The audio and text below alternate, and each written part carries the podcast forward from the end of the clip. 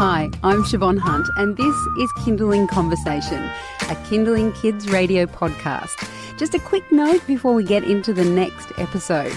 If you haven't already, I'd love you to rate and review Kinderling Conversation wherever you get your podcasts, or if you enjoy the episode, share it with your friends.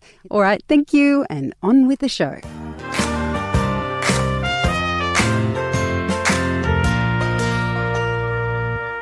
If you're lucky enough to own your own home or apartment, you may be thinking about renovating. Perhaps you're desperate to get a bath in your bathroom or more space in your kitchen. Your family might be growing and you need to go up a level.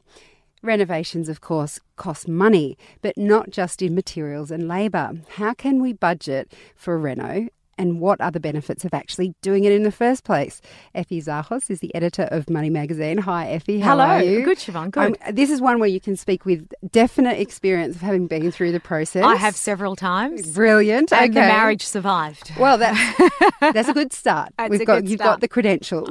Um, are there any basic steps to budgeting for a renovation? Oh, it, the budget is king on this. And quotes, quotes, quotes, quotes. And then add on 10 or 20% above the budget what you thought because you will always blow it. And it depends are you renovating for profit or are you renovating for love, which is very, very different. So I was wondering if they were the same because I mean, look, I don't watch too many of those um, the block kind Mm-hmm. of style things, but it seems like if you're making improvements, then that's going to affect the overall value of your house well, the- or flat. It, it does, A- and most experts would say for every you know dollar you spend, you want at least two dollars back. Um, but then you've got to know where do I spend it and how do I get the best price. And in in most cases, if you Uh, renovate the bathroom or the kitchen, a ten percent increase in value is almost certain, especially if you hold it on for a, a, a little while. Include a pool that depends on where you live in what suburb and, and you know some people see a pool as a lot of work. Oh that's devalued the property. Other people think this is great. I've got a young family and i will use that and i want that. So it depends on what area. In some cases you know a three bedroom it's not going to cut it. You know, maybe a one bedroom and study. Um, so it depends on where your actually location is. So the important thing is is decide on what you actually want to achieve here. Is this going to be the house you're going to live in for the rest of your life? And then maybe you can, you know, renovate a little bit with your heart then. But in most cases, if you are going to flip it, then it's really is. It's I all love about this idea of flipping it. Makes it sound so easy. Like someone's doing a pancake and whoop, there's two million I got. two million. it's not that easy now. Um, the market is softening. I mean, we've renovated a, a, a place in Chippendale a while ago, and that was in the heydays, and it was easy. I've got Right. to say, it was really, it was disgustingly easy. Right now, people are being so much more savvier when they're looking at property. They're not just looking at the house; they're looking, you know, the suburb, the street, then getting to the house, and then what can I do? And then also, has it got approval to, to, to, to be subdivided? Is there, say, relaying access? Is it big enough for a granny flat that I could double my income coming through? So they're not just looking at the house, I'm just going to put a bathroom in and then, hey, I'm going to double my money. It's also, well, what can I do to develop this the next level and really get more bang for my buck? Gosh, it sounds complicated. Well, um, you were mentioning um, there. There's lots of reasons and ways that you can improve, Hmm. like improve the value of your property. Mm-hmm. When you say if you're, um, let's say, see, my dream is to find a place where we are going to live for 30 years. I know that horrifies some people, but I we've that. moved so much. Yes, I get want my family to have a community. Let's say there are people out there who say, "This is a house I'm going to live in for the next 30 years." Yep. Um, how do you approach when you say you, that's about the heart? You still have to have some parameters, right? Well, you do because oh, you do. Eh, That's hard because I have renovated for the heart, and I have bought a tap that if my husband a tap, who looks at a tap? I You do. I do for the next thirty years. And every time you wash your hands on it, Oh, you'll be, look it. at this beautiful The, tap. the water pours out so much better out of this tap. You are not going to get your money back on that. But over 30 years, what is it? Cost per wear ratio? That's how I justify some of my shoe expenditure. it gets there. No, no, most experts would be mortified if they hear what I'm saying. Um, things that if, if it's a structural renovation then there is no point um, on, on doing things that um, you can't see. So you want your most bang for your buck. So you want a, a lick of paint. You, you want maybe a nice little light and so on. Overspending on that you're not going to get your money. But if it is like you're saying for 30 years indulge a little bit.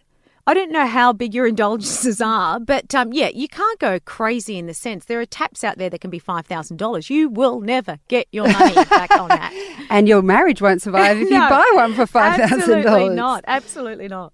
You're listening to Kinderling Conversation. I'm speaking with Effie Zahos, the editor of Money Magazine. We're talking about renovations and um, the difference between renovating for heart, because you might be staying there for 30 years and it's just that little detail that you really want in your house. Or it could be that you're looking at it as an investment and you're going to flip it or you're going to, you want something financial out of it. Um, in both those cases, Effie, is there any way of knowing what the hidden costs might be?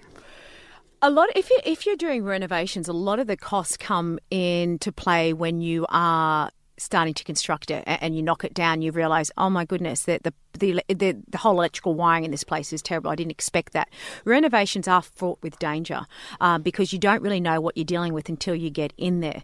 Um, a big cost with renovating is the finance side, so you want to make sure you even get that right. I mean, do you get a top up loan? Do you get a construction loan? Do you get a bridging loan? Do you get um, a, a line of credit? A personal loan?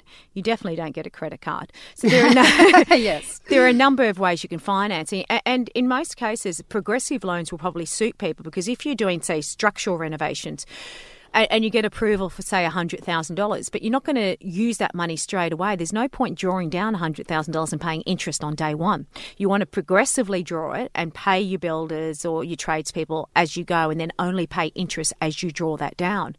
And then in a lot of cases you know are you better to renovate or move you've got to do those. Work that, you know stamp duty has a big play and that's why a lot of people think you know it's so expensive to, to, to pick up and move because I've got to pay stamp duty selling costs and so on. I can use that money to renovate my existing home and get value out of that.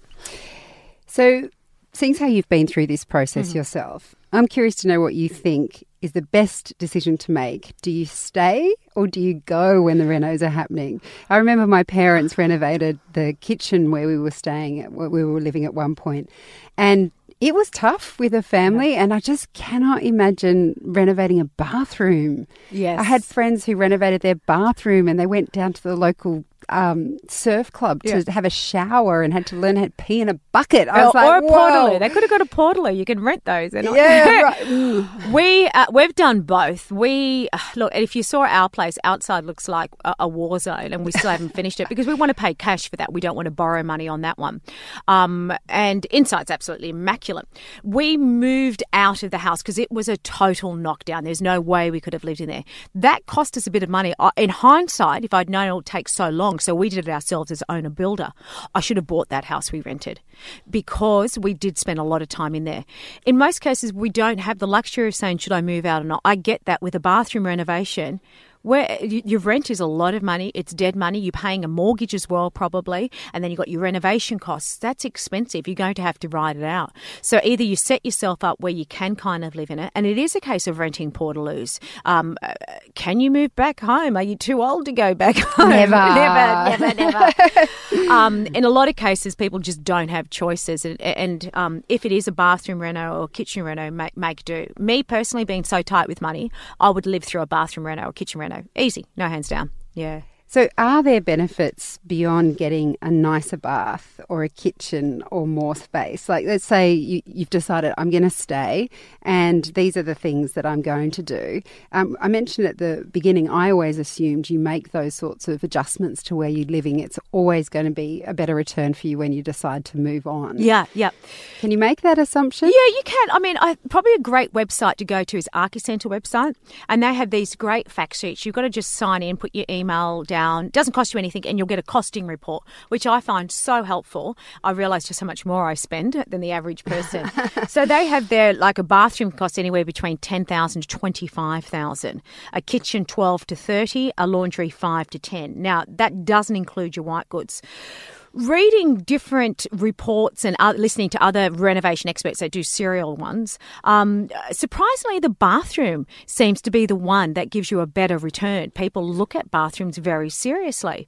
The layout, the function, is the toilet hidden? There's a lot of little tips. So interesting. I would have thought the kitchen was more. Look, kitchen definitely adds value, but some of the reports I was reading, it was the, the bathroom that people take very serious. Look, kitchen or bathroom is going to get you your return. You will not lose your money on that. It's just a case of sticking to, to your budget. Uh, other areas of the house, not so much. Um, and I guess it's a case of, again, with a suburb that you're in and what are the demographics in that area. And, you know, get ahead of the trend. Who's moving to that area or, or who's buying, you know, who, who's looking to buy. Such great advice as usual, Effie. Thank you for coming thank in. You. That's Effie Zahos. She's the editor of Money Magazine.